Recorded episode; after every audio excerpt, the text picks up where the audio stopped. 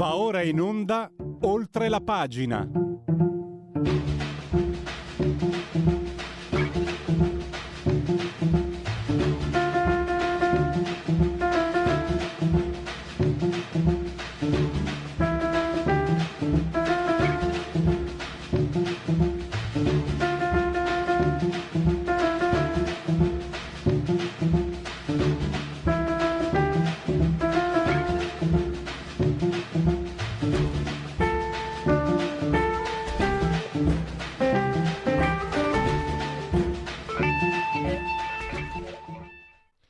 Oltre la pagina Radio Libertà. Eh, prima del collegamento ci sta già aspettando l'ospite, forse non sono educato, ma fatemelo dire.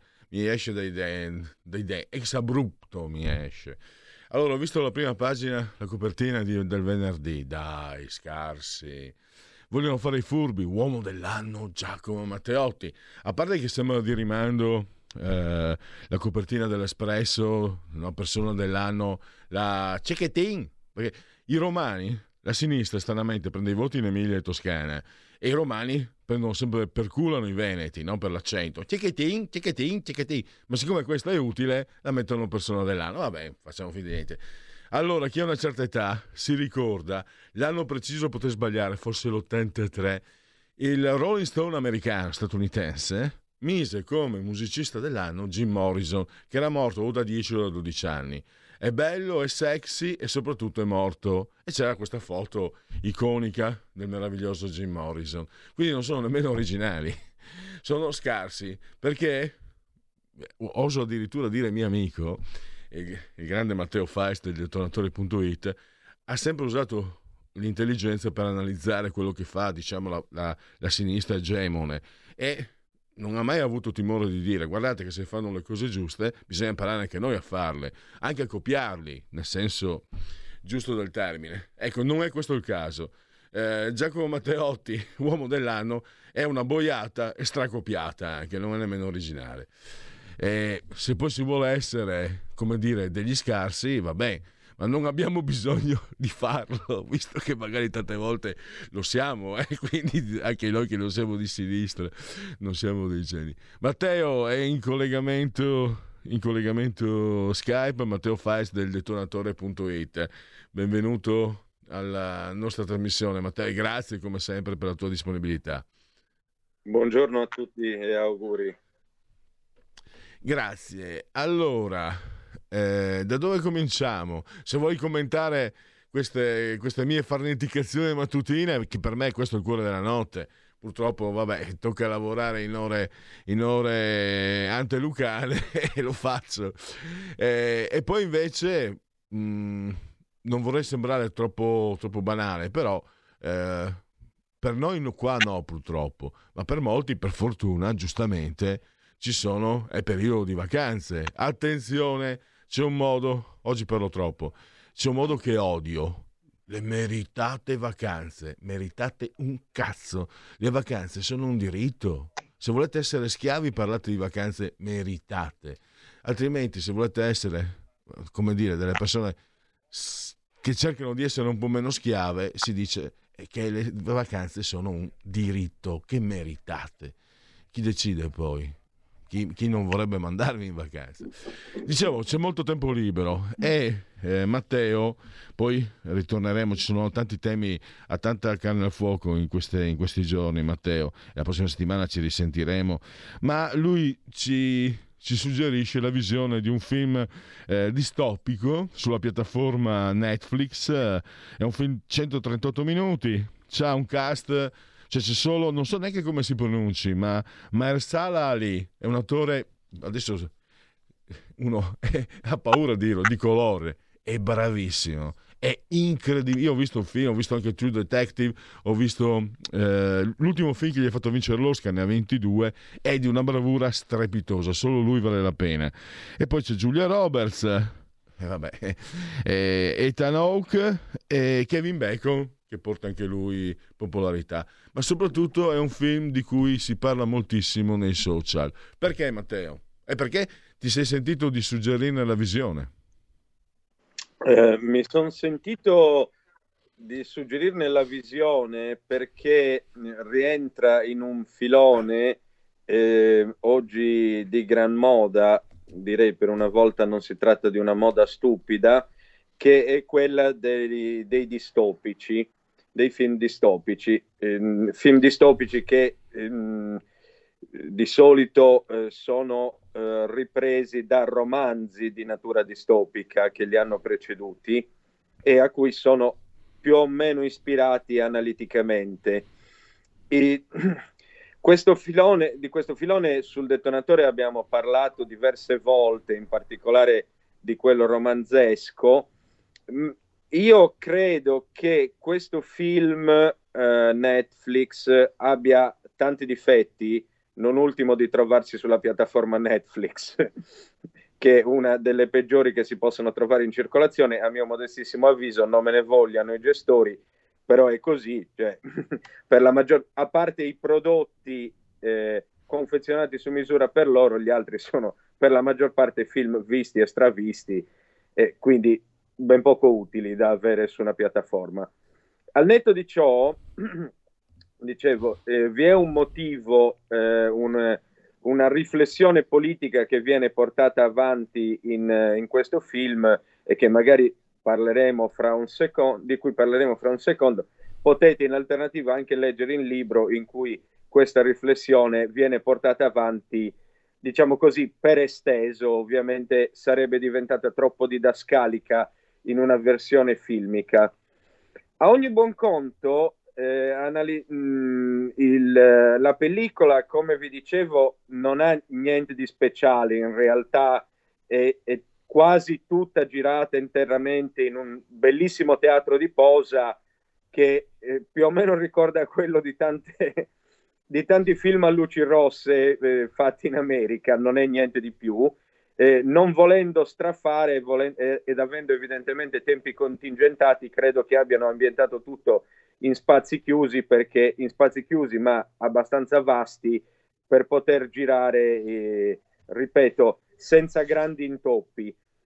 E la, mh, non si segnala mh, particolarmente sul piano estetico, dicevo, eh, è certamente ben confezionato, perché è chiaro che Netflix e tutte queste altre piattaforme hanno un, un potere economico che consente comunque sia di Eh, tirar su un buon prodotto, se non altro fatto da dei professionisti, questo è, è ovvio.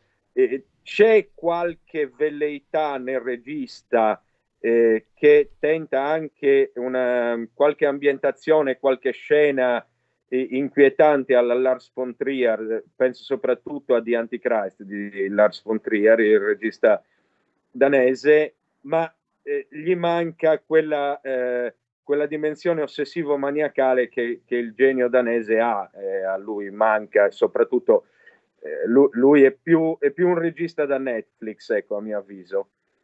E a ogni buon conto il, il film si concentra su una ipotetica situazione emergenziale che, di cui abbiamo detto, si è già trattato molto. Eh, la, la distopia, come la si suol chiamare, o antiutopia, A, di solito eh, parte da uno scenario che è già presente nel momento in cui il libro e il film si avviano, oppure eh, viene introdotta di lì a poco.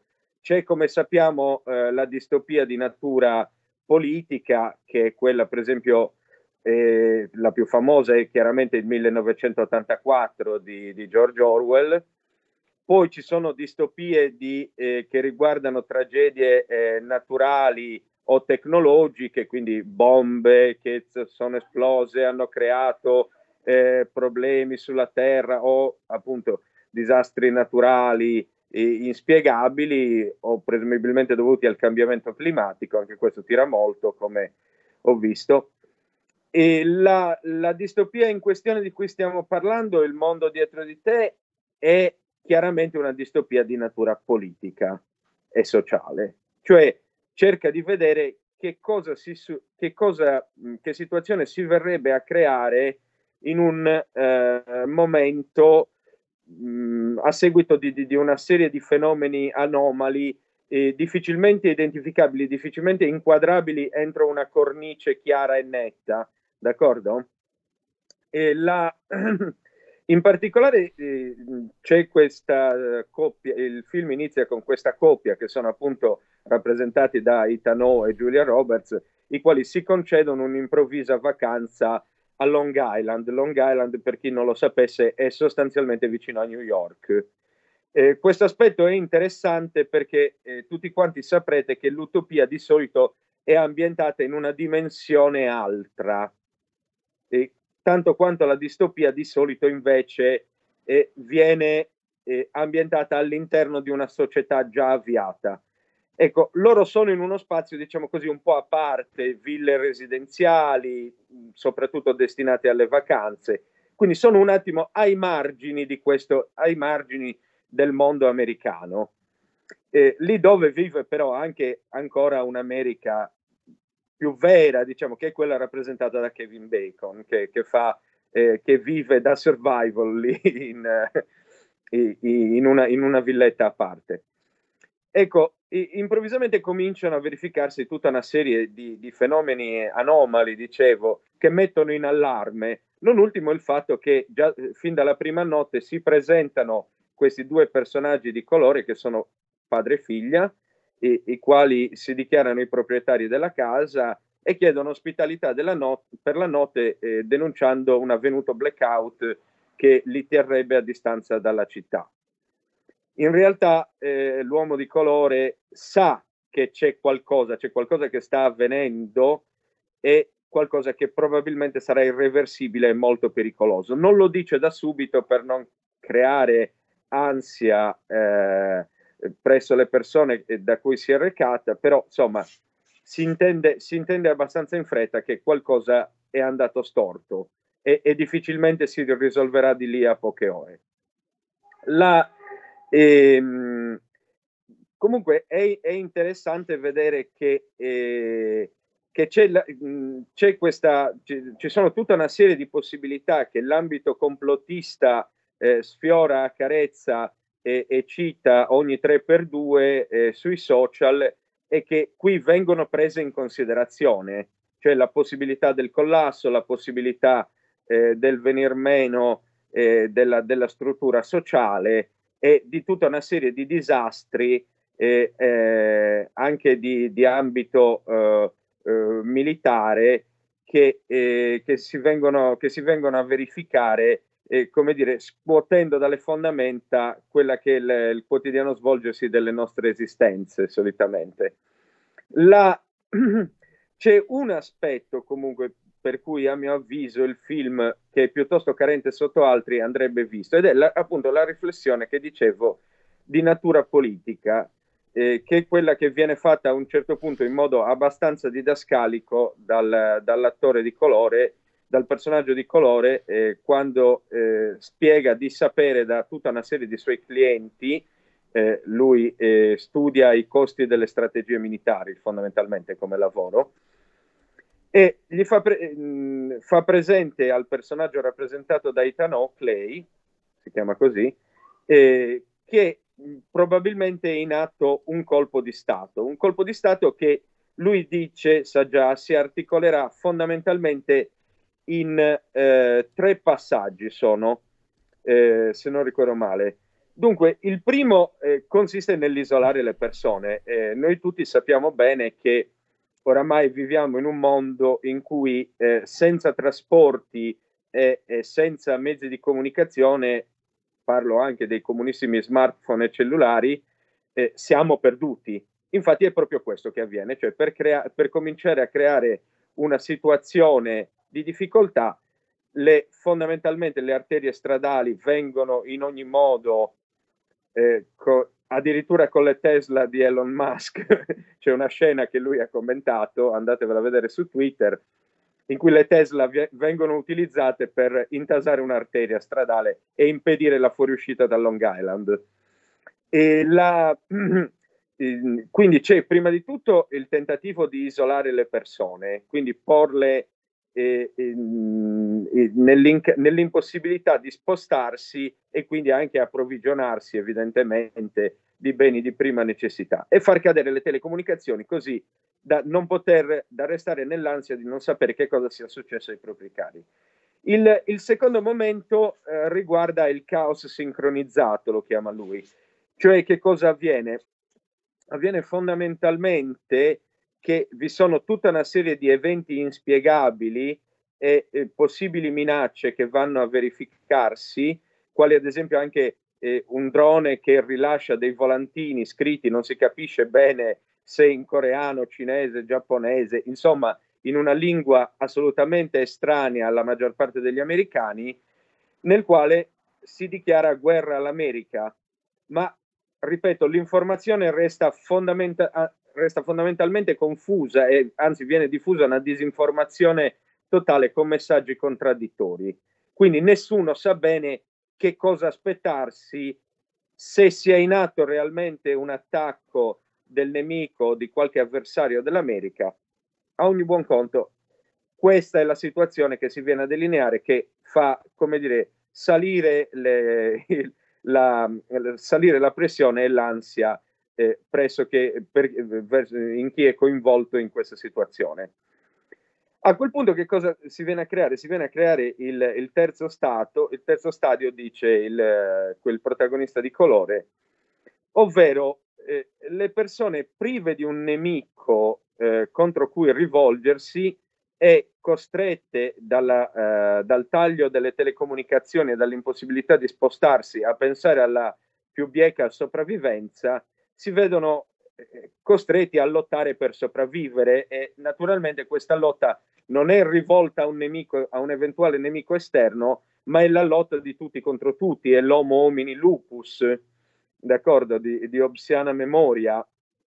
Questo eh, Questo aspetto è interessante, e lì è solo lì a quel punto che si, eh, come dire, si eh, ha luogo la guerra civile fra le persone, che è una guerra civile no, non motivata da, ovviamente da eh, questioni ideologiche, ma eh, determinata dalla mera necessità di sopravvivere in una situazione di mancanza di beni primari.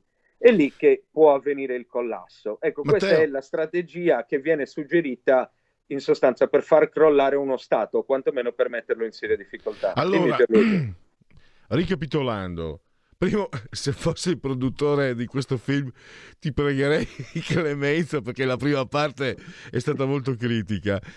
Nella seconda, sto scherzando, nella seconda hai messo fuoco, tu hai usato anche una bellissima frase, rivolgendoti anche magari ai complottisti, mi hai detto molte inquietudini ne usciranno lusingate. Allora, sono quei tre capitoli, fin- in, scusa, diciamo le tre I fasi, tre, i tre passaggi, le tre passaggi che I in effetti stadi. Non sono un complottista, ma allora le persone isola- isolate, beh, eh, mi sembra eh, che, che, che ci siamo dentro e non poco, parecchio. E quante volte viene citato, non vorrei essere anche stancare, cioè tu vai in, in metropolitana, in treno, eccetera, ormai ai miei tempi una volta almeno si parlava in treno, si parlava della trasmissione che c'era stata la sera prima, del film, eccetera, invece adesso vabbè, sono tutti lì. Poi la seconda fase, tutti uno contro l'altro, e io che ho una certa età, eh, queste contrapposizioni, cioè le persone sono quello che sono e lo sono sempre state. Adesso c'è qualcosa di sistemico, per cui ogni occasione è una causa scatenante di tutti contro tutti, tutti si devono sbranare. L'abbiamo visto con i Novax, i vaccinomani, eccetera, ma quella è stata la fase, fa, fase un po' apicale, ma ormai qualsiasi cosa, qualsiasi tema. E a questo punto manca solo la terza, quella del colpo di sta- della guerra civile.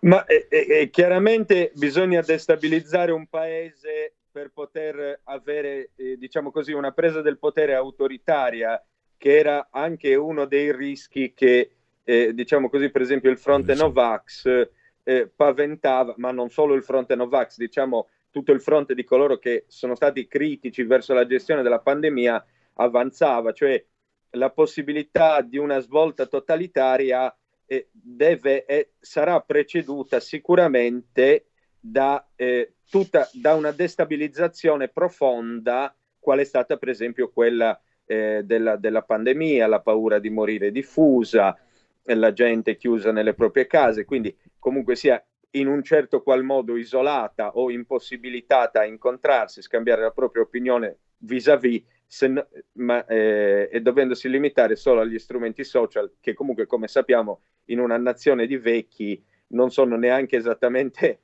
eh, padroneggiati da tutti. Questo è eh, anche questo è un aspetto interessante, quindi ci sono molte eh, eh, somiglianze con, con la situazione che abbiamo vissuto, e del resto sono ben convinto che il film sia stato proposto esattamente per questo motivo, perché è sempre facile con questi distopici, con questi film distopici, trovare delle, certo. eh, delle, vi, delle similitudini con la, con la condizione che abbiamo, che abbiamo vissuto di recente.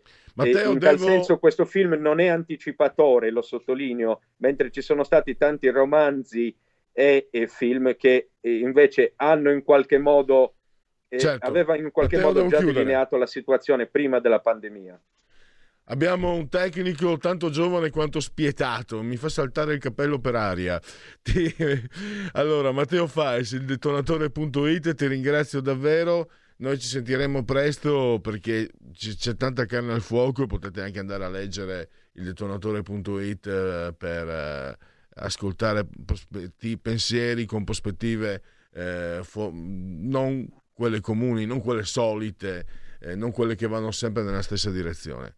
Matteo, grazie ancora e a risentirci al prossimo anno a questo punto. Grazie anche a voi e ancora buoni auguri, buon anno a tutti.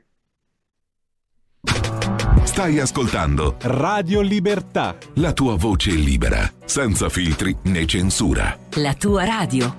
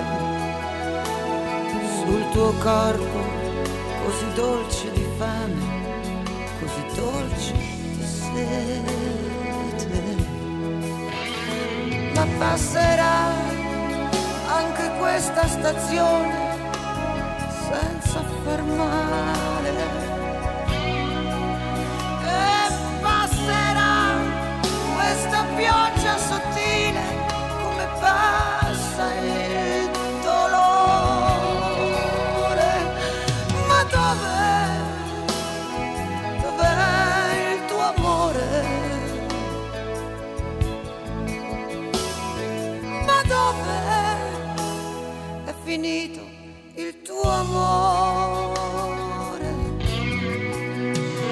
E ora siedo sul letto del bosco che ormai ha il tuo nome. Ora il tempo è un signore distratto, è un bambino che dorme. Ma se ti svegli e hai ancora paura di darmi la mano, e che cosa importa se sono caduta, se sono lontana, perché domani sarà un giorno lungo e senza parole. Perché domani sarà un giorno incerto di nuvole e sole. Oh, ma dov'è, dov'è il tuo amore? Ma dov'è, è finito il tuo amore?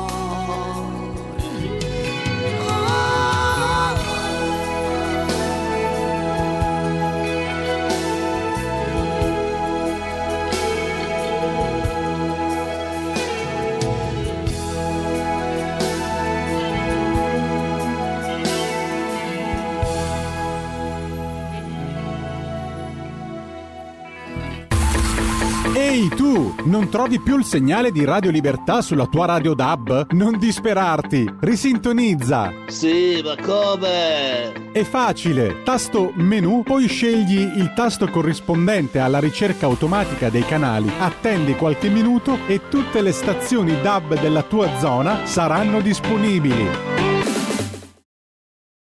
Siamo in onda, in diretta con Radio Libertà, con Oltre la Pagina.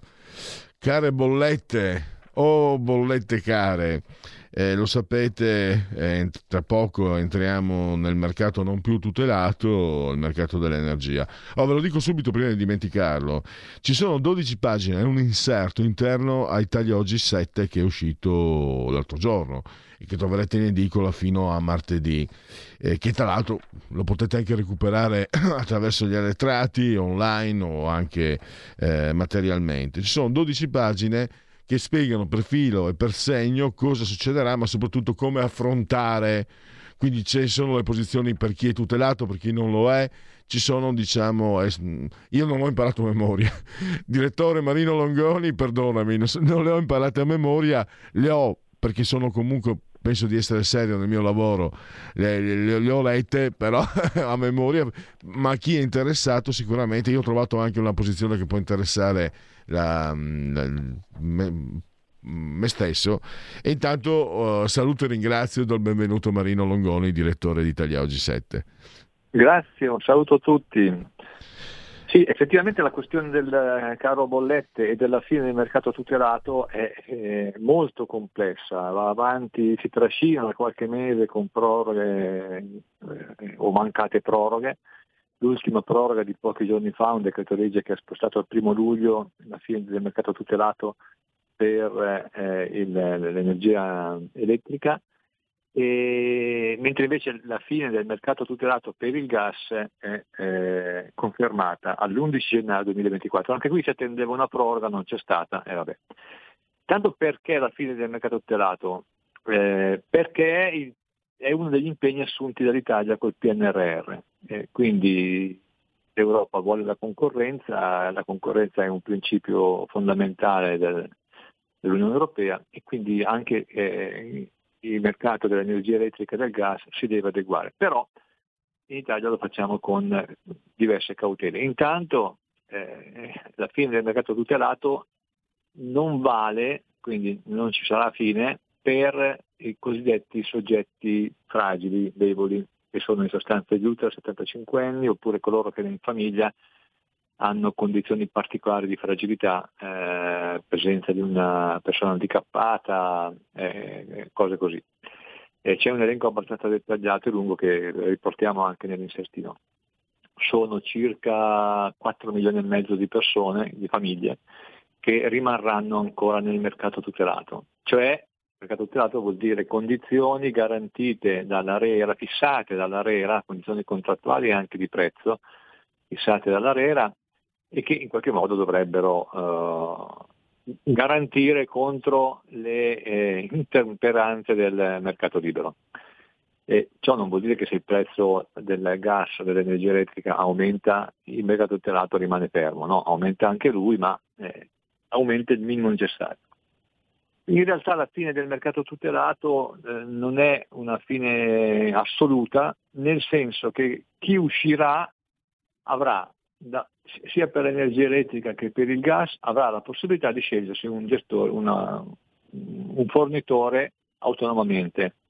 Eh, come fa a scegliersi il fornitore autonomamente? La cosa più semplice sarebbe quella di andare su un sito che si chiama il portale offerte punto it, è gestito anche questo dall'ARERA, e mette a confronto tutte le offerte sia di gas che di energia elettrica, quindi ognuno lì può scegliere quella che più gli conviene.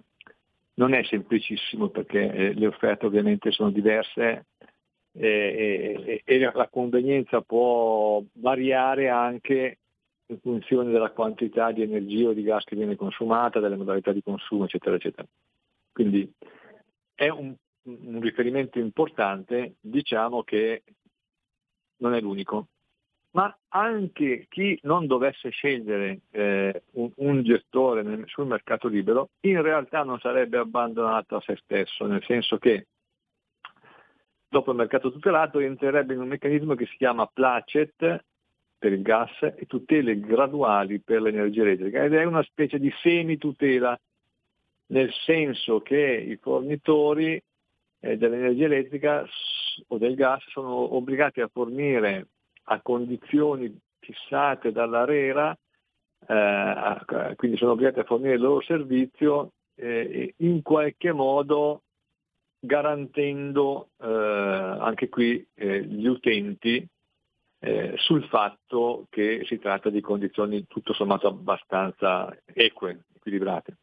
Quindi eh, chi vuole scegliersi un gestore lo fa liberamente e, e, e può essere agevolato andando a visitare quel portale che abbiamo detto, che ripeto si chiama il portale offerte punto it. Eh, chi invece eh, non vuol fare niente può tranquillamente non far nulla e non verrà gettato nelle fauci dei lupi, ma eh, avrà, eh, continuerà ad essere a, a ricevere il servizio con un meccanismo di semi-tutela, quindi minore rispetto ad oggi, ma comunque sono sempre nove milioni di famiglie che eh, non tutte sono in grado di fare delle scelte libere, coerenti e non farsi abbindolare dalle offerte che in questo momento stanno piovendo, soprattutto con chiamate telefoniche a tutte le ore, di cui tutti siamo tormentati. Eh, quindi si potrebbe, non è obbligatorio fare una scelta, si può anche non scegliere. Questo è un po' in sintesi la, il contenuto, in estrema sintesi dell'iniziativa che tu hai citato, e che per i dettagli bisogna andare a consultare appunto su Italia Oggi, Italia Oggi sette. In, in, in sintesi quindi niente panico, eh, mi sembra mi sembra di capire che è stata fatta una scelta che è intelligente, quella di tutelare, e bisogna anche prendere atto, lo dico, non so come, cosa ne pensi direttore, che hai detto i lupi, che i lupi ci sono e non puoi pensare che possano essere sempre, sempre fermati in tempo, perché per esempio io mi ricordo che c'era stata una legge sulle telefonate, ma alla fine eh, questi trovano sempre il modo di aggirarlo. Comunque mi permetto, scusa direttore, spero di essere utile a chi ascolta, eh, dovete avere quando vi telefonano la prontezza di, io lo so per esperienza perché mi è successo, non ho prontezza di spirito, ma se la impari ce l'hai, ce, ce l'ho anch'io se la imparo. La prima cosa che dovete fare, dovete chiedere nome, cognome e l'azienda per cui lavorano. Mi scusi, può favorirmi nome e cognome e mi dice con chiarezza, sillabando anche per chi lavora. Ah, buongiorno, grazie. Mi mettono giù loro il telefono addirittura. A me, a me è successo più di qualche volta. Scusa Marino, mi, mi, no, tu no, sai che, che mi utile, tu sei... Un altro consiglio utile lo voglio dare anch'io. Quando si risponde al telefono e c'è il sospetto che sia appunto una di queste chiamate, evitare di dire sì. Eh, io normalmente ah, quando sì. rispondo al telefono, la prima cosa sì, chi parla? Eh, eh. Ecco, quando invece ho il sospetto, anche perché il mio telefono mi avvisa, sospetto spam, eh, non dico sì, dico pronto, perché mi è successo a mia madre, eh, che è ultra ottantenne, semplicemente dicendo due o tre volte sì a qualcuno che gli proponeva un'offerta, si è trovata con un nuovo contratto. Eh. Ho dovuto intervenire io, minacciare azioni legali e sono riuscito ovviamente a, a rescindere il contratto, ma in pratica gli hanno registrato questi sì, li hanno messi, eh, li hanno incollati su un, un, un'offerta contrattuale ed è partito un contratto telefonico. Eh, quindi bisogna, anche questa è un'avvertenza da, da tenere in considerazione. Anche non so perché ci sono chiaramente crimini più gravi, ma questi suscitano una, un, un proprio è tipico dei cani, ma anche di noi uomini di fronte a questa situazione, rabbia, cioè non ti dico cosa gli farei a, queste, a questi cialtroni, perché sì, anche perché poi vanno veramente a prendere a, a, a, a, a, a, a sì, vanno a capitare con le persone più fragili. Ripeto, a me è successo con mia madre che aveva più di ottanta anni. E, e, e ovviamente sai, a quell'età lì non è che si è sempre attenti, si è sempre lucidi, si è sempre eh, eh, ci cade dentro abbastanza facilmente, anche perché adesso sto divagando e poi torniamo subito per le conclusioni. E attenzione, le persone che hanno che appartengono a generazioni lontane anche dalle nostre, io non sono più giovane, però chiaramente chi ha ottanta anni, ha ottantacinque novanta, Marino, in provincia come in città erano abituate a, a un clima di minor onestà, di maggior onestà, cioè il ciarlatano era più individuabile, erano più protette dai ciarlatani quando, una volta. Adesso, grazie anche alla, alle tecnologie, il ciarlatano è molto più in agguato. È vero. E in conclusione, allora, cosa ti senti di dire al, agli utenti eh, di, che, de, dell'energia, insomma, energia elettrica e gas? Eh, tranquilli mai, ovviamente, ma possono essere, come dire, eh, no, non andare nel panico, che tra l'altro andare nel panico è sempre sbagliato. Possono allora, essere, posso, diciamo, posso, usando, posso, usando anche le dodici pagine che vi, che vi mette a disposizione Italia Oggi sette, possono orientarsi, c'è la possibilità di orientarsi, c'è una possibilità sì. ragionevole di orientamento, mi sembra, o no? Sì, sì. Sì, allora, io riassumerei tutto in una parola, pazienza, ci vuole pazienza, perché obiettivamente la materia è molto complessa e anche pretendere che uno si legga a dodici pagine di un serpino per capire cosa deve fare, cioè obiettivamente non è...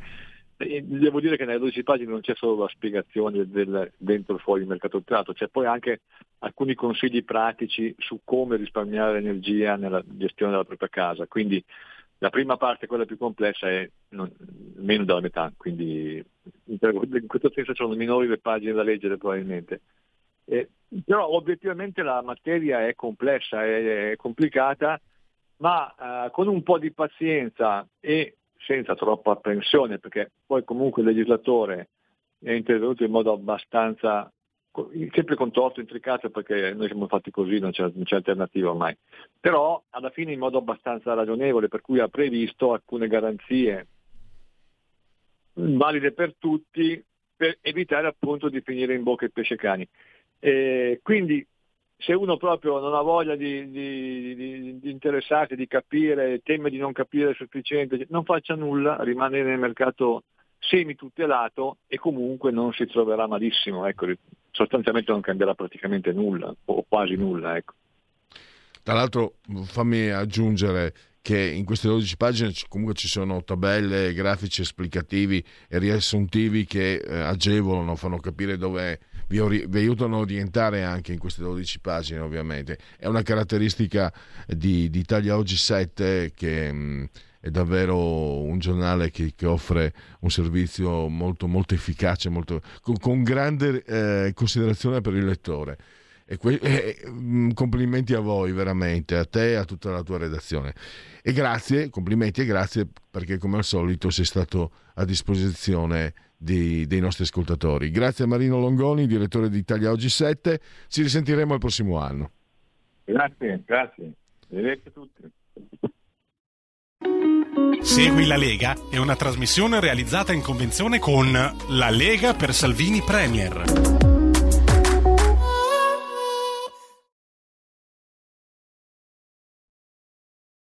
La Lega seguisca te alla Marciana, no, alla Pellegrina, e anche secondo sintassi, o oh, segua te alla Marciana. Sono sul sito lega online punto it, scritto lega online punto it, molte cose si possono fare da e su questo sito, ve ne, ve ne, ve ne riepilogo alcune. Si può scaricare il libretto con eh, diciamo i progetti portati a termine da questo governo grazie alla Lega, e bisogna imparare anche un po' a dirsi bravi, non bisogna essere autoreferenziali, che è sempre sbagliato, però bisogna imparare a farsi i complimenti, perché altrimenti non te li fa nessuno. E quindi plaudo, anzi plaudisco a questa operazione e chi l'ha organizzata. E giochiamo in casa, è ovvio. Poi eh, il calendario delle feste della Lega, lo sapete tutti, sono un, eh, un momento di, di incontro molto efficace. E infine iscriversi, è molto facile, molto semplice, si versano dieci euro, lo si può fare anche tramite Paypal, Paypal, Paypal, senza nemmeno vi sia la necessità che siate iscritti a Paypal, Paypal, Paypal. Quindi il codice fiscale e gli altri dati che vi verranno richiesti, e infine vi verrà recapitata la magione per via postale, ma se di mezzo ci sono poste italiane, sono raccomandati ampi, profondi, calorosissimi gesti apotropaici alla femminuccia e maschi, e tutti i sessi previsti, anche quelli non previsti. Citazione colta, Borges. E quindi la tessera Lega Salvini Premier. Il momento di auto... determinazione civica, vale a dire il due per mille, non il cinque per mille, il due per mille, due, due, due, eh, due come cosa? Cos'è che, che un po'... perché eh, il quattro è eh, le quattro stagioni, Cavalieri dell'Apocalisse, il voto a scuola, il due chi prendeva due? No, non c'era il due. Eh... Due come marito e moglie, tiè, o moglie e marito. Due per mille, è molto facile, scelta libera che no, e non ti costa nulla, soprattutto perché sono soldi nostri, lo ribadisco, lo ricordo sempre, però lo Stato se li trattiene. Questo è caratteristico di uno Stato illiberale, quale è sempre stato il Regno d'Italia, la, il fascismo, lo Stato italiano, e così non, dobbiamo prenderne atto eh, da queste parti, come sa bene, seppur giovane, eh, il, Alessandro il Grande, sontuosamente sulla tolla di comando in regia tecnica. Noi da queste parti, io per carità meno di altri, ma tanti, noi si è cercato comunque di cambiare questo Stato, lo si cerca ancora, ma è complicato. E comunque almeno possiamo dire a questo Stato come spendere questi soldi, dare un indirizzo. In questo caso noi suggeriamo un indirizzo politico, questa rubrica ha esattamente quello scopo. E il due per mille per la Lega, scrivi D quarantatré, D come Domodossola, quattro come la pizza quattro stagioni, che è sempre buona, e eh, tre il numero perfetto. Vediamo se ci sono... Ah, ci sono anche i gazebo della Lega. E... Scusate, eh, sorella tosse. Eh, no, non ci sono aggiornamenti, quindi possiamo chiudere. Segui la Lega e togliere la condivisione. Avete ascoltato Scuola di Magia. Scuola di Magia. Perché? No, togliere la condivisione. Ah. Ultimamente sulla tolla di comando in regia tecnica c'è Federico. No, siamo in, term- in tempi scherzosi. Eh, la Lega è scuola di magia perché la Lega è magica, Radio Libertà è magica, eh, o giù di lì, insomma. Allora, eh, volevo adesso andare a cercarvi, eh, dovrei avere un dato, no, niente, non ho dati Istat, pertanto c'è il tempo per rivolgervi eh, i convenevoli formulaici, per ricordarvi che siete in simultanea con Radio Libertà quando sono scoccate le undici e ventisei del mattino, altrimenti avrei detto le ventitré e ventisei, ovvio. Insieme ad Alessandro il Grande, saldamente, indefessamente sulla tolla di comando in regia tecnica, insieme siamo sospesi a cinquantanove metri sopra il livello del mare, con temperature che raccontano di ventitré gradi centigradi sopra lo zero interne, dieci virgola tre invece esterne, settanta per cento l'umidità, mille ventiquattro eh, tondo i millibar per la pressione. Naturalmente c'è il mio personalissimo abbraccio forte, forte, forte, fortissimo, fortissimo, davvero, a tre ascoltatrici speciali come Clotilde, Carmela e Adriana Angela, abbraccio moltissimo, e poi naturalmente che ci ascolta dalla riva del Po a Torino, Adriana Angela. E poi eh, vi ricordo che potete continuare, ah, loro ci seguono ma ci seguiscono anche dal canale televisivo, digitale televisivo eh, terrestre, insomma duecentocinquantadue, perché questa è una radiovisione. Chi si abbona a Radio Libertà campo oltre cent'anni, meditate gente, meditate. Anche questi sono, sì, sono convenevoli formulaici, per quello li ripeto sempre, vi ho anche spiegato qualche volta ma non serve, lasciamo il mistero, tanto non ve lo ricordereste perché si chiamano convenevoli formulaici. E che snob certe volte, ma non posso, guarda che faccia, un, una sagoma come, come me non può permettersi di fare lo snob, ahimè, e quindi è meglio, è meglio evitare. Vi... oh, che inquadratura, si vede, aspetta vediamo che nascondo, è inutile nascondere qua, cioè, c'è l'immensità in questa panzone. Vi dicevo, ho perso il filo, che potete continuare a farvi cullare dall'algido suono digitale della Radio D A B, e poi ancora abbiamo oltre digitale terrestre la Radio D A B, e ci sono le applicazioni eh, iOS e Android che sono veramente pr- praticissime, perché vi permettono di ascoltarvi ovunque voi siate. Ormai penso di poter dire senza essere un addetto ai lavori che gli smartphone, gli iPhone eccetera hanno raggiunto una qualità tale che veramente mh, senza ehm, spese. Una volta il problema era, anni e anni fa, c'era il problema anche della spesa della bolletta telefonica, non è più così, almeno per la maggior parte dei casi, dei sistemi operativi, e eh, soprattutto potete ascoltare veramente bene, c'è un audio che vi permette di ascoltare molto bene questa, questa emittente, anche le altre se volete, ma noi ovviamente preferiamo questa per motivi che sono facilmente intuibili. Poi Alexa, accendi Radio Libertà, passaparola, ve ne saremmo riconoscenti. Sono le undici e ventinove, voglio vedere se riesco a sforare le undici e trentuno, perché sono capace anche di questo. E che il Twitch, che è il social di ultima generazione, e poi ancora eh, il profilo Facebook, che vi permette di orientarvi attraverso le programmazioni ricche, nutrite e interessantissime. Sì, sì, questo è un, un superlativo che non è fuori luogo, c'è un'offerta eh, certe volte si pensa a noi stessi, nel senso eh, cerchi di farti un, un'immagine del, dell'ambiente dove lavori, quello che stai facendo, per capire anche se quello che fai ha del, delle, delle parti sbagliate o meno. Credo che questa emittente da, da alcuni anni, da quattro cinque anni, cinque, quattro anni, cinque anni, offra veramente parecchio a chi la segue. Se poi pensiamo ai mezzi, ai mezzi che ci sono, questi sono miracoli e eh, altro che storie. E infine eh, l'ottimo e abbondante sito radio libertà punto net. undici e trenta, che puntualità, time out.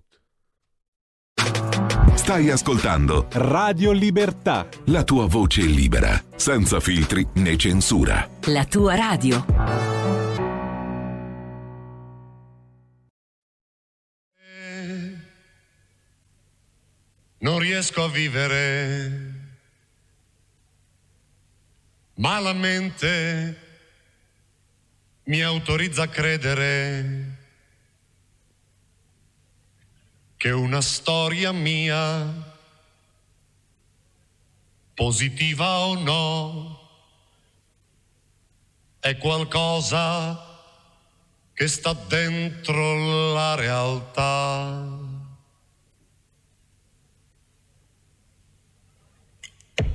Nel dubbio mi compro una moto, telaio manubrio cromato, con tanti pistoni, bottoni, accessori più strani, far finta di essere sani, far finta di essere insieme a una donna normale, che riesce anche ad essere fedele, comprando sottane, collane, creme per mani, far finta di essere sani, far finta di essere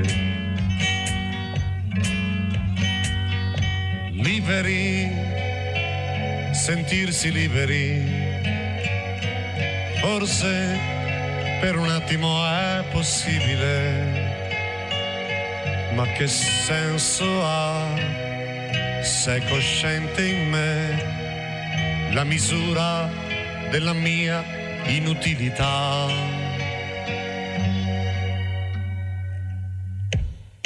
Ora rimando il suicidio e faccio un gruppo di studio, le masse, la lotta di classe, i testi gramsciani, far finta di essere sani, far finta di essere un uomo con tanta energia che va a realizzarsi in India e in Turchia.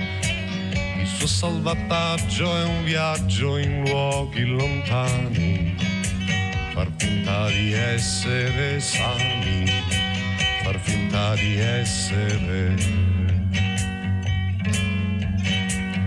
Vanno tutte le coppie, vanno, vanno la mano nella mano, vanno anche le cose, vanno. Vanno, migliorano piano piano le fabbriche, gli ospedali, le autostrade, gli asili comunali. E vedo bambini cantare, in fila li portano al mare. Non sanno se ridere o piangere, battono le mani. Far finta di essere sani, far finta di essere santi, far finta di essere santi.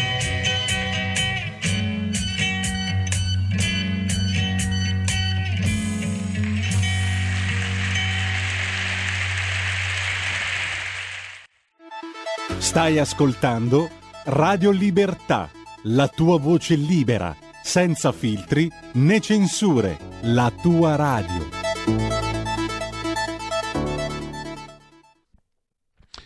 Gaber che chiude la proposta musicale da parte di, oltre alla pagina Radio Libertà, come tutte le settimane, la apre alle undici del lunedì, la chiude alle undici e trentacinque del venerdì. Questa settimana l'ha aperta alle undici e zero cinque del mercoledì, comunque il primo giorno di trasmissione è l'ultimo. Come in questo caso, tanto sa anche l'ultimo dell'anno, e poi, anche se, se per chi vi parla l'anno è una convenzione, cosa vuol dire il primo gennaio? Vuol dire niente. Uh, se tu vivi con i ritmi della natura, l'inizio dell'anno lo, lo puoi immaginare a marzo, con la primavera, eccetera. Vabbè, comunque portano lontano questi discorsi. E invece siamo vicini perché undici e trentacinque, per una volta sono anche puntuale, parola di scrittore, lo sapete, la rubrica che si avvale dell'imprescindibile collaborazione di Patrizia Gallini di Ardèche Comunicazione.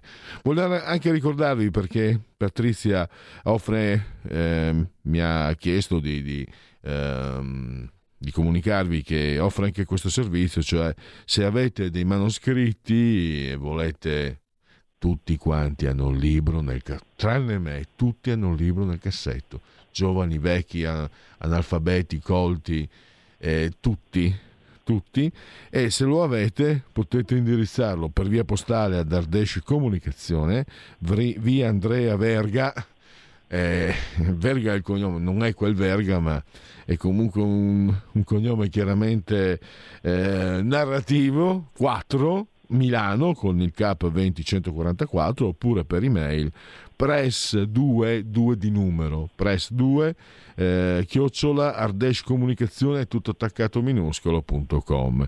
E oggi eh, parliamo di un libro, ma, ma c'è molto molto altro di cui parlare, quindi io tra un po' mi zittisco, basta con la mia logorrea, e invece ci, ci racconta eh, molte cose eh, Sabrina Schillaci, che è autrice di mh, Volevo essere un supereroe, ma il costume di Wonder Woman era finito. Tracce per la Meta Edizioni, genere narrativo, collana Oltremare, diciassette euro, duecentosessantaquattro pagine, lo trovate in tutte le librerie, lo trovate anche su Amazon. Faccio pubblicità a Bezos. Bezos, se vuoi fare pubblicità su questa radio sei il benvenuto, basta pagare. E, e, e online, intendo dire, ovunque. E c'è anche da dire che il ricavato andrà direttamente in donazione a Race Across Limits O D V, spero di aver pronunciato bene, che è un'organizzazione di volontariato per il sostegno della figura del caregiver, colui che si prende cura di un disabile in ambito familiare. E, e questo è il cuore della, dell'argomento, ma anche se parliamo anche del libro con Sabrina Sabrina Schillaci. Eh, benvenuta, grazie per essere qui con noi, Sabrina. Grazie mille, grazie a voi per l'invito, sono ben contenta di essere, insomma, in vostra presenza questo venerdì mattina, l'ultimo venerdì di quest'anno, anche se tu hai appena detto che gli anni, no? Insomma, che l'anno solare, eh? Sì, però diciamo che qualcosa vorrà pur dire, no? È, è il ventinove, per cui siamo ormai eh. agli sgoccioli di, di quest'anno. Allora, tu hai scritto eh, questo libro, ma eh, sei tu in primis che hai molte cose da raccontare, e attenzione, è un'esperienza quella di Sabrina che innanzitutto insegna molto a tutti. Magari parlo soprattutto per chi come me è più incline al pessimismo, a, all'amarezza, alla sfiducia, al nichilismo, eccetera. Le esperienze come quelle di Sabrina eh, sono, sono istruttive, sono utili. E poi soprattutto la sua esperienza eh, parla di situazioni che abbiamo poss- tutti quanti eh, possiamo correre il rischio di, di attraversare, fanno parte delle, della normalità delle cose, quindi non stiamo parlando di cose, di, di, di meteoriti che ci cadono in giardino. Eh, Sabrina, ho parlato troppo. A te la parola per raccontare, abbiamo quindici minuti, puoi parlare, puoi raccontare, perché veramente eh, quello che hai da raccontare è molto molto interessante, e mi piacerebbe lo ascoltassero anche i nostri ascoltatori e non il sottoscritto che adesso si tace. A te la parola. Sì, allora, eh, ho appena pubblicato questo nuovo libro che è il secondo e, e appunto si intitola Volevo essere un supereroe ma il, mos- eh, ma il costume di Wonder Woman era finito, un titolo diciamo un po' ironico ma anche abbastanza accattivante, e tanto che sta incuriosendo molto, ma ti dirò di più, non è neanche il titolo originario, perché inizialmente doveva ehm, doveva chiamarsi in un'altra maniera, solo che poi mi sono resa conto che tutto quello che stavo mettendo nero su bianco poteva essere paragonabile a una, a una trama di una serie televisiva, e per cui, o, o piuttosto che a, una, a un fumetto, a qualche serie manga, e, e così ho cambiato questo titolo.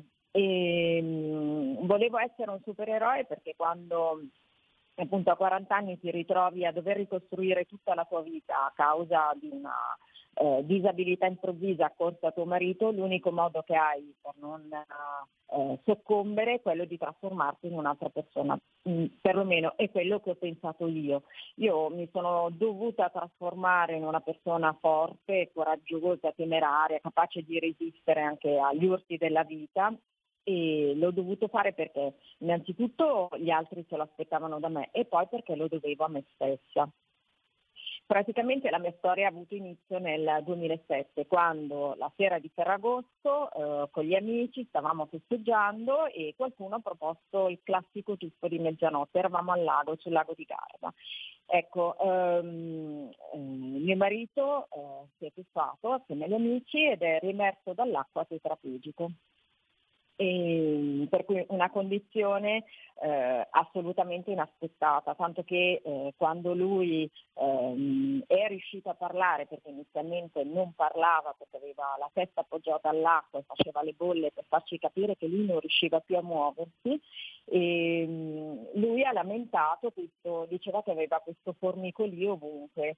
E io, figurati, non, non, non mi aspettavo una cosa di questo genere, per cui l'ho anche, diciamo, eh, trattato male, insultato, gli ho detto ecco bene, visto, hai fatto il tuffo, ti è venuta la congestione, per cui nessuno immaginava un esito eh, terribile come quello. Eh, lui l'ha scoperto una volta che era sull'ambulanza, io l'ho scoperto nel momento in cui l'ho raggiunto al pronto soccorso, quando un medico è venuto da me e mi ha detto... c'è stata una lesione ehm, a livello cervicale e tuo marito Davide rimarrà paralizzato per tutta la vita. E per cui in quel momento abbiamo praticamente perso ehm, la nostra gioventù, la nostra spensieratezza. Considera che è successo a quaranta anni, no? Io dico i quaranta, quaranta sì, anni sc- scusami, in cui fai... eh, Sabrina, eh?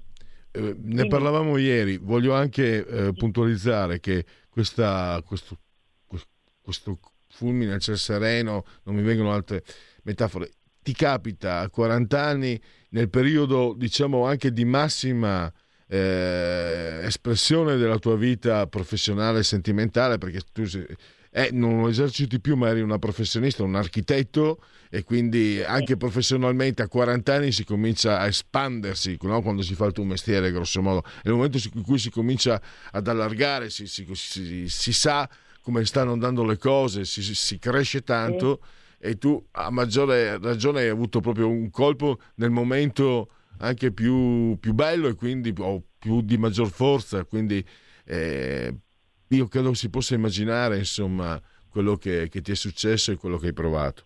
Prego.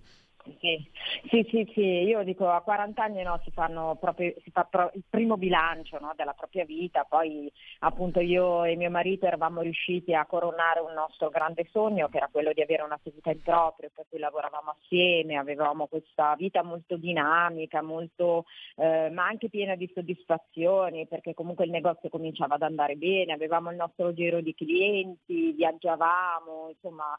Ehm, tutte cose che una coppia tra virgolette normale conduce, fa. Ecco, noi invece in un istante abbiamo perso tutto, per cui è come, io dico sempre, l'immagine che io è come se fosse passato un uragano e avesse fatto tabula rasa di tutto. Tutto quello che avevamo imparato a fare fino a quel momento non era più compatibile e sostenibile con questa nuova vita. Siamo stati praticamente catapultati in una, in una realtà Eh, sconosciuta, triste, infelice, e per cui abbiamo dovuto ricominciare tutto da capo. Davide è trascorso un anno all'ospedale, io in quell'anno lì ho dovuto chiudere l'attività a mio malgrado e con una grande sofferenza, perché, rispetto, perché appunto era, era il coronamento di un grande sogno. Ho dovuto sistemare la casa, perché anche lì chi è che progetta casa pensando che un domani ci debba entrare una persona in carrozzina, e, ma soprattutto ho dovuto accompagnare lui in questo delicato passaggio da persona normodotata, per cui da persona brillante e dinamica, a una persona triste e dipendente da tutto e da tutti. E per cui è stato, diciamo, un grande trauma per entrambi. Eh, solo che lui non si rendeva conto al momento di tutto quello che l'avrebbe eh, avrebbe aspettato dopo, perché comunque ha trascorso un anno in un ospedale, in una struttura protetta dove si confrontava con persone come lui e dove tutto era accessibile. Io invece mi sono resa conto subito che quella, la vita precedente non potevamo più averla. E, mh, Abbiamo trascorso, io ho trascorso cinque anni in uno stato catatonico, perché praticamente io eh, cercavo di stancarmi il più possibile, perché non volevo pensare, perché non volevo più soffrire. Ho, no, spento l'interruttore di qualsiasi emozione, eh, proprio per non soffrire più. E io e lui ci parlavamo a malapena, e perché appunto eravamo entrambi chiusi nel nostro dolore, e quando praticamente un secondo tuffo ha cambiato la nostra vita, perché ehm, stufi un po' di tutto decidiamo di andare a fare un weekend ehm, a Nizza, in Costa Azzurra. In questo eh, era il weekend dove si eh, svolgeva una gara molto importante. Io stavo passeggiando sulla promenade a un orario assurdo, perché era forse le cinque e mezza di mattina, una giornata tra l'altro anche abbastanza cupa, e mentre cammino sulla promenade mi rendo conto che, che c'è un movimento strano. No? E allora vedo diverse persone che si avvicendano verso il centro eh, di Nizza, eh, verso la, la promenade nella zona centrale. Allora io accelero, li seguo e arrivo a un certo punto, vedo una folla di persone e io mi infilo fra questa folla cercando di capire che cosa eh, stesse accadendo, quando eh, ho questa visione bellissima, io dico una visione mo- anche molto surreale, perché vedo tutte queste persone schierate davanti al mare, no? Come tanti soldatini che stanno attendendo qualcosa, per cui questo mare, che tra l'altro sta un mare anche abbastanza mosso, abbastanza burrascoso, a un certo punto suona una sirena e questi Questi personaggi, questi atleti, eh, corrono verso il mare, si tuffano e cominciano la loro gara. Ecco, io stavo assistendo all'Iron Man di Nizza, perché è la prima frazione di questa, di questa gara, che per me è, è, è stata una gara epica. Io nel momento in cui ho visto questi qui ho ricominciato ad emozionarmi e ho pensato, io voglio diventare come loro, voglio diventare un supereroe. Perché se divento un supereroe, un Iron Man, sono in grado di affrontare questa nuova vita. Da lì il titolo di questo, eh, di questo libro, perché appunto nel libro racconto poi eh, la storia, per cui quello che è successo a partire da questa, eh, da questa notte del duemilasette, e fino poi quando ho cominciato a sognare e allenarmi per diventare un supereroe. E... Eh... Ma Sabrina, prima di tornare eh, sulla linea eh, di quello che ci stai raccontando, da ex sportivo, eh, anche se è il collaterale e anche comunque più in generale, non voglio eh, correre il rischio di, di, di, di, di perdere di vista, di non essere delicato verso la grande importanza anche di, di, di, di grande esempio di forza, ma è anche un insegnamento di comunque, comunque lo sport anche eh, sia, sia davvero utile, sia importante, eh, sia, sia davvero qualcosa di, di, di la pratica sportiva, eh, al di là del farla solamente per essere in forma o per la salute, è comunque un, un momento eh, di crescita per la persona che, che si può fare. Tu l'hai iniziata a quaranta anni, eh, la, non so se facevi sport prima, ma la, la, la pratica agonistica l'hai, perlomeno in questo caso Ironman, l'hai cominciata praticamente a quaranta anni. Sì, allora considera che io non, non praticavo sport di nessun genere, sì, facevo le mie passeggiate, ero eh, capace di nuotare, però non, non ero assolutamente un atleta. Tra l'altro io ho cominciato a um, fare l'atleta a quarantasette anni, perché da quel momento lì io ho assistito all'Ironman nel duemiladodici e ho iniziato a praticare nel duemilaquattordici, perché comunque è vero, avevo cominciato a guardare, mi guardavo in giro, volevo, avevo ricominciato a correre, a nuotare, ma eh, non era nulla al confronto di quello che poi sono andata a fare. Per cui, Patrizia, sì, scusami di nuovo, per chiarire a casa di cosa si tratta questo Ironman. Sì, allora è una gara di triathlon a lunga distanza, per cui costituita da tre eh, frazioni. La prima è il nuoto, per cui sono tremilaottocento metri di nuoto, per cui quasi quattro chilometri, per intendersi, centottanta chilometri di bici e eh, quarantadue chilometri di corsa, per cui con una maratona finale. È una gara molto impegnativa, e però è una gara alla portata, per cui allenandosi eh, si riesce a ehm, a farla, per cui a tagliare quel traguardo. E tu considera che io ero spinta da questa motivazione enorme, perché comunque quando Davide è rimasto in carrozzina ed è tornato a casa, io appunto ho, da architetto che ero sono diventata la sua caregiver, la sua badante, e questa cosa mi ha atterrito, nel senso che nessuno mi aveva preparato eh, mentalmente a uno sforzo del genere. Sì, fisicamente mi era stato insegnato, mi era, avevo tra virgolette seguito un addestramento per potermi occupare di lui. Considera che tra l'altro io sono un metro e mezzo eh, per cinquanta chili scarsi e mio marito è un metro e novanta per ottanta chili rossi. E per cui mi è stato insegnato a muoverlo, a occuparmi di lui, della sua igiene, però nessuno mi aveva preparata al fatto che nel momento in cui tu ti occupi delle cure di un'altra persona perdi di vista completamente te stesso. Per cui per me questo Iron Man rappresentava una sorta di, eh, di cioè una sorta anche di libertà, no? Difatti io eh, il giorno che poi ho disputato questa la prima gara, io ero contentissima perché dicevo oh, finalmente un giorno solo per me, in cui mi devo occupare solo delle mie esigenze. E io avevo gli amici che mi dicevano no, ma cavoli, ma tu vai a fare l'Iron Man, ma sei impazzita, cioè ma come fai a fare una roba di questo genere, tu che non hai mai fatto sport? E io dicevo vabbè, ma con quello che ho superato io, eh, con quello che ho vissuto, che sto vivendo io, cosa vuoi che sia una gara come questa?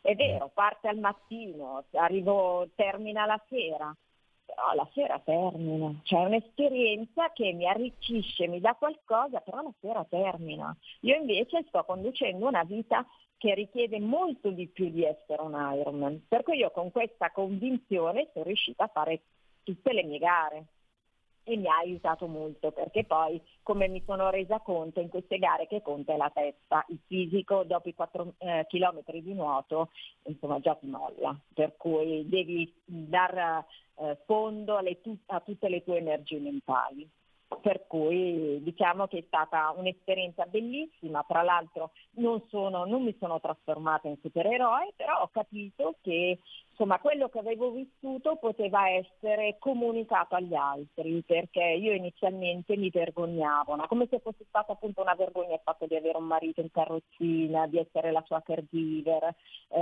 ero piena di sensi di colpa, piena di timore, cioè temevo di essere giudicata dagli altri.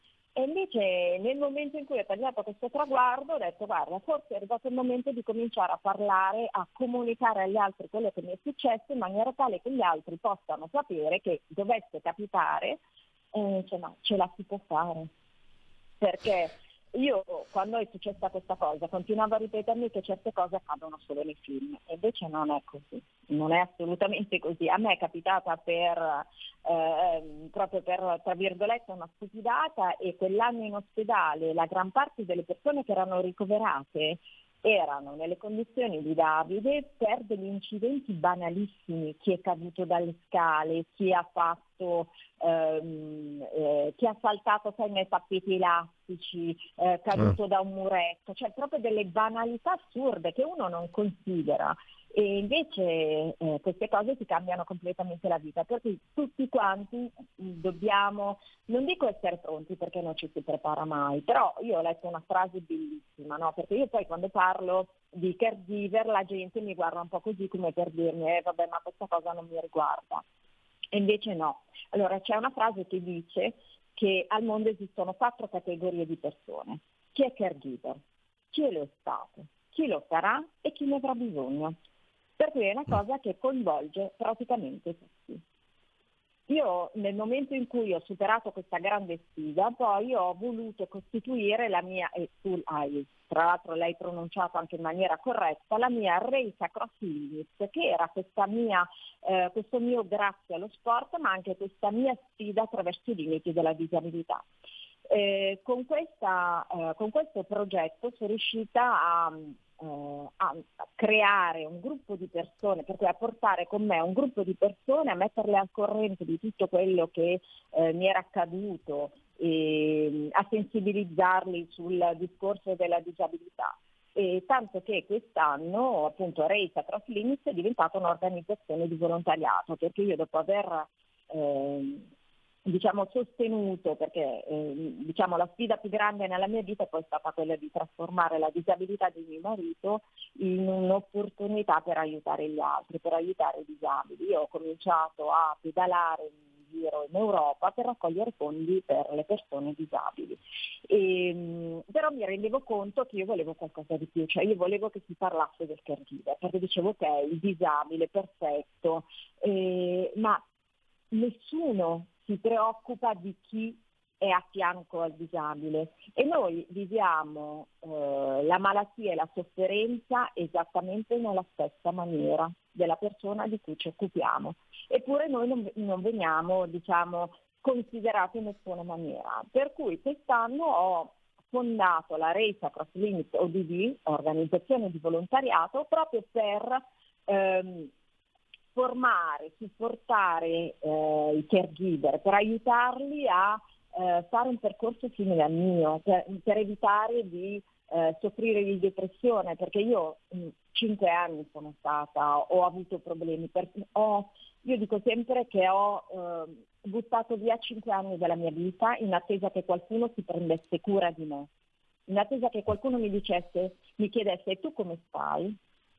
E in quei cinque anni non è mai avvenuto, e io mi sono resa conto che questo dolore non volevo che lo provasse più nessuno, e per cui ho cominciato a, ad adoperarmi per fare questa cosa qui. E, tra l'altro, io sono veramente una mina vagante, nel senso che eh, probabilmente anche forte di tutti questi allenamenti che ho fatto, ho cominciato anche a bersagliare la regione Lombardia, per cui l'assessore Lucchini, l'assessore che si occupa di, di, di disabilità, eh, affinché insomma venga riconosciuto il ruolo del caregiver.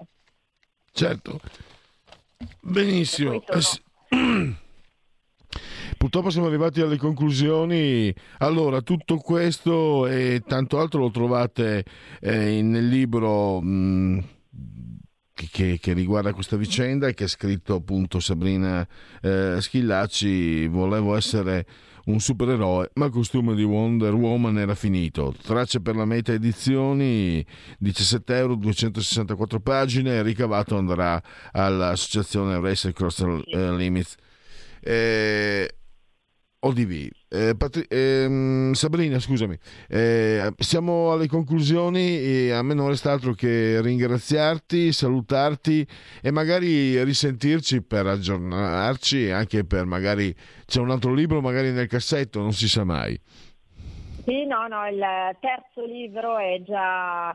Sì, è già all'opera, e um, prima di salutarti dico che nel caso qualcuno sia incuriosito, voglia sapere, vabbè, eh, io ho anche un sito che è a nome mio, per cui è facilissimo da trovare, che è w w w punto sabrina schillaci punto i t, e qua si trova praticamente tutto quello che faccio e che facciamo con l'organizzazione, per cui ci possono seguire anche così, e poi ovviamente sui social. Grazie, io grazie ancora. Grazie vivamente per questa opportunità e ti auguro buona fine d'anno, anzi fine d'anno no, meglio, uh, buon inizio d'anno, non vedo grazie. l'ora. Grazie, grazie a te, ciao. Ciao. Eh, siamo alle conclusioni eh, genetriaci necessariamente unplugged, siamo alle undici e cinquantanove, genetriaci, ricorrenze e commemorazioni del nono giorno di nevoso, mese del calendario repubblicano. Nel milleottocentonovanta il massacro di Wounded Knee, quando i soldati americani uccisero trecento eh, tra uomini, donne e bambini dei Lakota o Dakota I C U. E Thomas Edison brevetta la radio nel milleottocentonovantuno. Genetico di Madame de Pompadour, Edgardo Sogno, anzi il conte Edgardo Pietro Andrea Sogno, rete del Vallino, rete del Vallino. Mary Tyler Moore, eh, che ha avuto, se non sbaglio, una nomination per Oscar. Barbara Steele, protagonista dei film horror. John Voight, papà d'arte, il papà di Angelina Jolie, comunque anche lui ha avuto quattro nomination e un Oscar. Marianne Faithfull, una groupie, è stata l'amorosa di, di non so quanti dei tre Rolling Stones.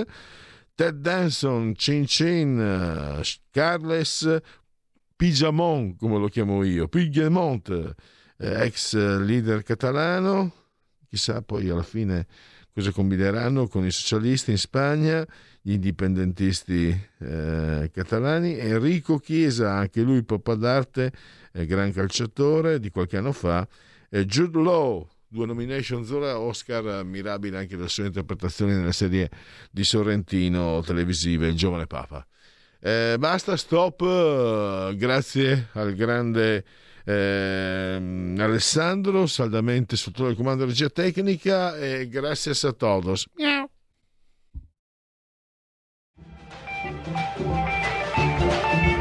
Avete ascoltato Oltre la pagina.